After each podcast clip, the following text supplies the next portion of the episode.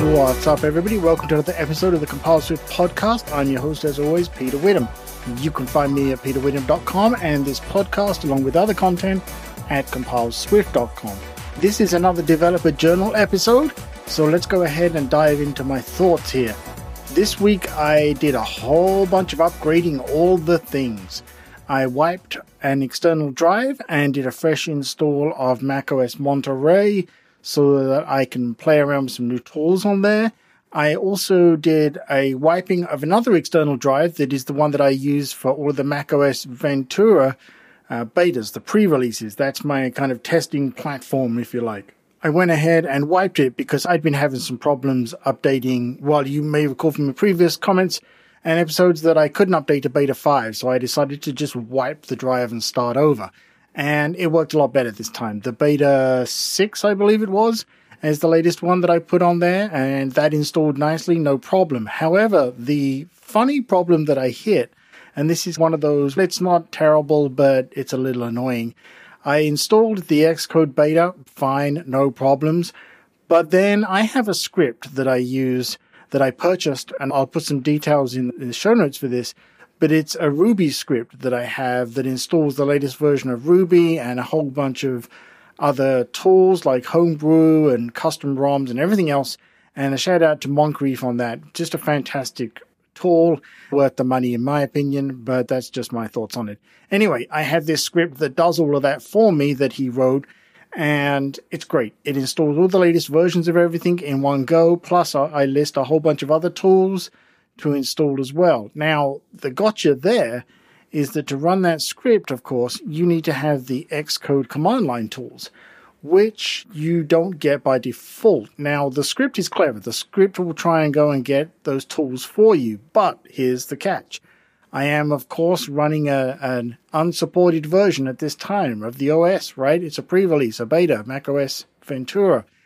So no problem. I went over to the Apple developer portal and I grabbed the command line tools from there and installed them. And it was actually one version old. They had the, well, I think it was the beta 5 version of the command line tools. But anyway, downloaded that, hoping it would work. And it did. No problem. Installed.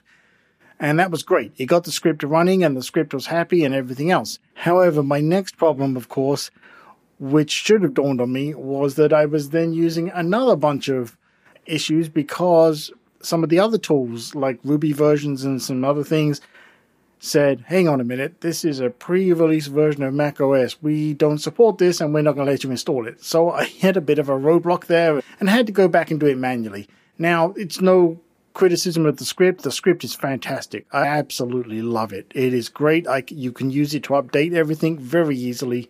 But of course, I hadn't hadn't taken into account some of those problems with trying to do installs on this pre-release OS. And even when I tried to do some of them manually, it didn't work. Well, again, no biggie. That's on me. These are pre-release versions of the OS, just like the early days when we were going through the Intel to Apple Silicon crossover, where some tools and libraries are not yet built to support them. This was the same thing. It's they're not yet built to support the new version of the beta version of the OS fine. That's completely understandable. But anyway, I got the Ventura running so I can start exploring that latest beta version. As we get towards the end of the year here, heading towards the fall and those expected releases, especially now with an Apple event at the beginning of, well, around the beginning of September, we can assume that everything's on track and we're probably going to get those tools at the beginning of the fall, pretty much like Apple suggested earlier in the year at WWDC. So I, I, like to really start diving in and working with those and seeing if updating when they come out to the production versions is a good idea, or in the case of Mac OS, maybe I should wait a little while. So anyway, that that's what I've been doing there. I want to tell you about DigitalOcean. DigitalOcean is a hosting company that I use for a lot of my projects, and I'm going to tell you rather than just the usual thing that you hear on adverts, I'm going to tell you exactly how I use it. It is so simple to set up. You just log in and I can set up very quickly with a few clicks whatever kind of instance I need on a server with whatever OS or pre-installed apps. I'm going to give you a perfect example here. It is so easy to set up Swift on the server side Vapor, and I did that recently, and it, it was painless. You know, I went in there and I set it up, and before you knew it, my Swift app, I was bouncing off the APIs that I had created on the server side and testing everything that I needed to be tested. But you don't have to use it for projects just like that. You can really use it to host anything you want for any length of time because you're really only paying for the resources as you use them. You're not paying ahead. And they have uh, 14 globally distributed data centers and 99.99% uptime I'll put a link in the show notes, but you can go to peterwitham.com forward slash D O C E A N. That's D Ocean. And that'll give you some free credits to get started with. Now, the, getting back to the fresh install of macOS Monterey on an external drive, that is because I always like to have kind of an emergency uh, bootable drive where I can start over fresh if something goes wrong with the internal one or I screw something up. It's always good to have a working backup platform, so that's what that one's for. Moving on to other things, this week I have been working on some web pages and trying to tidy up as my app that I've been working on, one of my personal apps, to try and get it ready to ship to the store. Now, you may recall in a previous episode of the podcast that I had said this is something where we should go in and do a whole bunch of things. And I've got a checklist that I suggested in that podcast episode. I'll put a link in the show notes.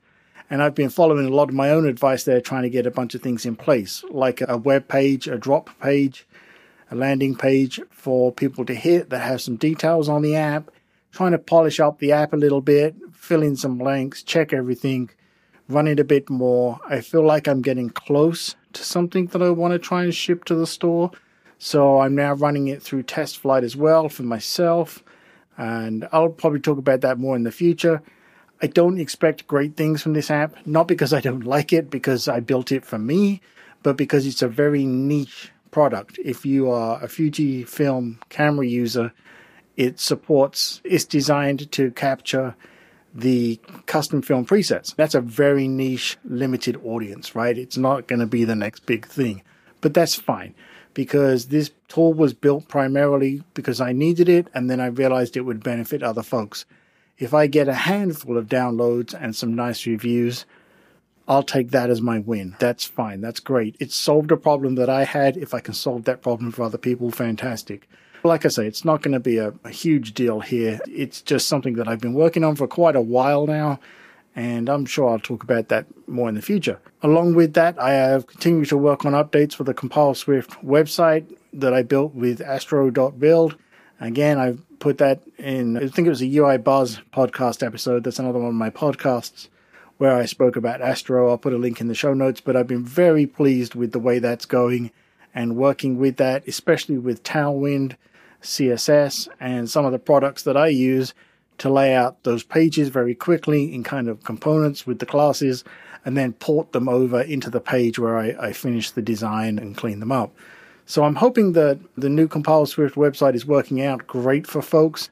It's greatly simplified right now. I still need to get the blog posts back up, but I really want to take my time a little bit on that. They were never doing great numbers as far as people viewing them. A lot of people tend to just go and hit those up on my peterwitham.com website but I do want to get them back up there. I just want to get something that I'm happy with before I do it. So apologies if that's causing a bit of a pain for you, but all of that content is still available on my other website and probably comes up in a Google search if you look for it. That's it. If you have any thoughts, reach out to me, Compile Swift, on all the networks or go to compileswift.com and there's a contact form there. I'd love to hear your thoughts on this. If this has been helpful, please, the rules, right? The way this goes, put in a review, some comments, whatever you want, give it a rating.